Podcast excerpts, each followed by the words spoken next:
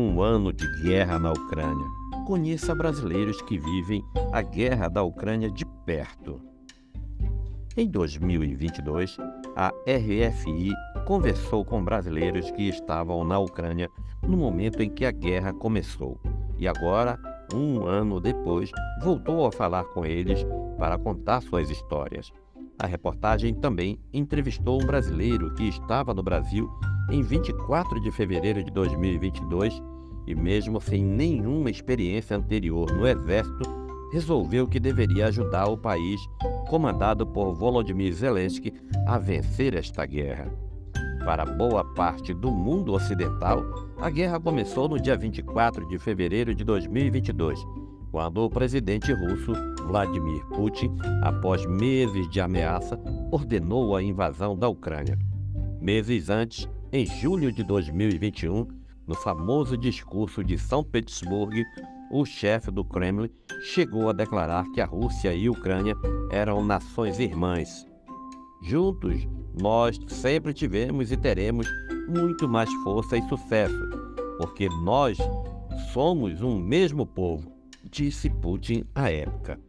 Para os ucranianos, no entanto, esta invasão começou muito antes, no início de 2014, quando a Federação Russa invadiu e anexou a península da Crimeia.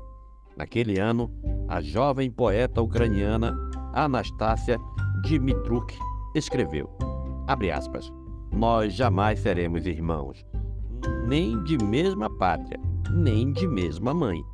Fecha aspas. Porém, apesar das constantes ameaças, os ucranianos de Kiev e de outras regiões mais afastadas da fronteira com a Rússia continuavam levando uma vida normal. Davi Abdu Garbil, natural de Minas Gerais, é engenheiro eletricista e estava na capital, Kiev, para onde tinha ido quatro meses antes para estudar medicina. A guerra o pegou, o brasileiro, de surpresa. Ninguém falava de guerra. Conversando com o pessoal lá, ninguém tinha medo de guerra. Então a gente estava tranquilo. Inclusive, quando a guerra começou, eu trabalhei até uma da manhã, na madrugada do dia 23 para o dia 24 de fevereiro. Cheguei em casa às 1h30 da manhã e acordei às 4h30 com um barulho de bomba, sem saber o que tinha acontecido. Foi mais ou menos assim. A guerra começou do nada. Estava todo mundo trabalhando e vivendo a sua vida normalmente. Ninguém falava em guerra. E daí, simplesmente, a guerra começou. Isso que foi muito pesado, conta o brasileiro. Para os ucranianos com quem eu conversava, não ia haver guerra. Era só uma ameaça mesmo. Se eles estavam tranquilos, por que eu não estaria? Relata Davi, que depois de meses no Brasil, mudou-se neste mês para a República Tcheca. Se a decisão de Putin foi abrupta ou não, talvez nunca tenhamos a confirmação, mas ela foi anunciada ao mundo desta forma, pelo chefe do Kremlin. Tomei a decisão de realizar uma operação militar especial. Com essas palavras, o presidente russo iniciou em 24 de fevereiro de 2022 a invasão da vizinha Ucrânia, desencadeando o pior conflito no continente europeu desde a Segunda Guerra Mundial. Em um contexto de tensões crescente com o Ocidente, o presidente russo fez o anúncio surpresa pela televisão pouco antes das seis da manhã, hora local, meia-noite de Brasília. O objetivo, dizia Putin, era a desmilitarização e desnazificação da Ucrânia, reiterando as acusações infundadas de um genocídio orquestrado pela Ucrânia no leste russofono do país e denunciando uma política agressiva da OTAN.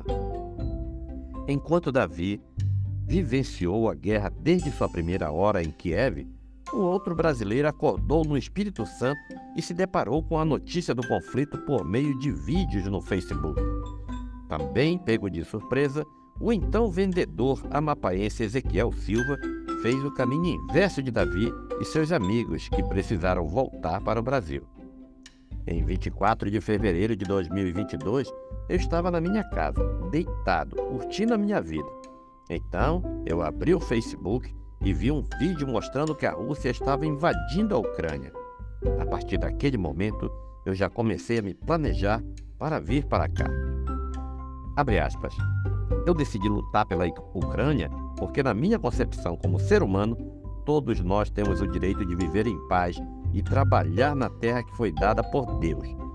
Eu não concordo com esta invasão e, por isso, resolvi lutar pela Ucrânia. Fecha aspas. Conta hoje o soldado do exército ucraniano. Ezequiel, que tinha apenas 21 anos e nunca havia servido ao exército brasileiro, nem tinha saído do país.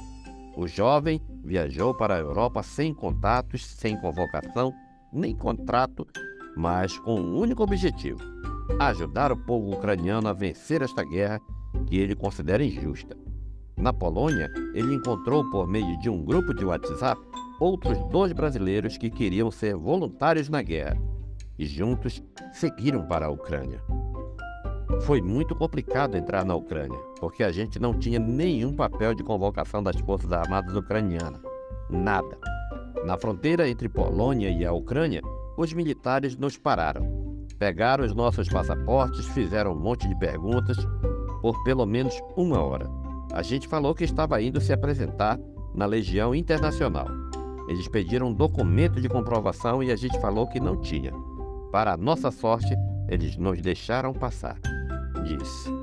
Em março de 2022, a FRI entrevistou um grupo de brasileiros que ficaram presos em Kiev porque não conseguiam um meio de transporte para deixar o país.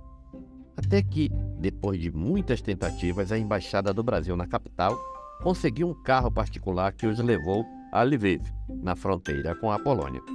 O jogador de futsal, Matheus Ramires, fazia parte deste grupo e voltou para o Brasil no voo de repatriação da FAB, que saiu de Varsóvia, capital da Polônia, no dia 9 de março, depois de ter vivido apenas 40 dias na Ucrânia, onde tinha ido para jogar no clube eh, Skilp de Kiev. Já faz um ano, mas parece que foi há pouco tempo que estávamos tentando sair de Kiev. Eu acompanho pela televisão e fico triste de ver o conflito que o conflito segue. Eu estou bem. Tive que reiniciar a vida aqui no Brasil. Graças a Deus as perdas foram somente materiais. Então, consegui recomeçar aqui. Conta. Apesar do trauma de ser recém-chegado num país que acabava de ser atacado, Matheus Ramírez conseguiu guardar boas lembranças da Ucrânia. Eu deixei muitos amigos em Kiev e voltaria para lá no futuro. Todos os ucranianos da minha equipe eram pessoas de bem, com quem tenho contato até hoje. Fico muito triste por eles. O que me ficou na memória foi principalmente o jeito como o povo ucraniano lidou com a guerra. O mundo de muitas famílias estava se acabando e ainda assim as pessoas com gestos bonitos de solidariedade que vão ficar sempre na minha memória. No momento mais difícil, eles ainda tinham esse gesto. Disse: Esse foi o maior aprendizado que eu tive desta guerra. De ver que pessoas nos piores momentos de suas vidas continuaram sendo gentis, educadas. Eu tirei muitas lições daquele momento. Claro que é uma pena por ser uma guerra, então a gente não fica feliz. Mas eu queria de coração agradecer todos os momentos que passei ali e todos os aprendizados que tive com os ucranianos. Foi uma lição de vida, continua. Enquanto alguns de seus grupos voltaram para o Brasil no voo da FAB, com 45 brasileiros a bordo, outros resolveram ficar na Europa para tentar recomeçar a vida em outros países. Foi o caso de Davi Abulga Abai, que ficou entre a Polônia e a República Tcheca, e também do jogador de futsal Moreno Santiago, que jogava no time do Scope de Kiev e conseguiu um time na Alemanha, onde ficou por nove meses antes de se mudar para Montpellier, no sul da França, onde está até hoje. Foi uma loucura aquilo ali. Mudou todos os nossos planos. Eu fiquei meio sem saber o que fazer quando a guerra começou, porque foi tudo muito rápido. Como eu jogo futsal, ficou meio sem ter o que fazer. A gente foi retirado do país, foi para a Polônia para ser repatriado mas eu decidi ficar porque tinha a possibilidade de jogar aqui na Europa.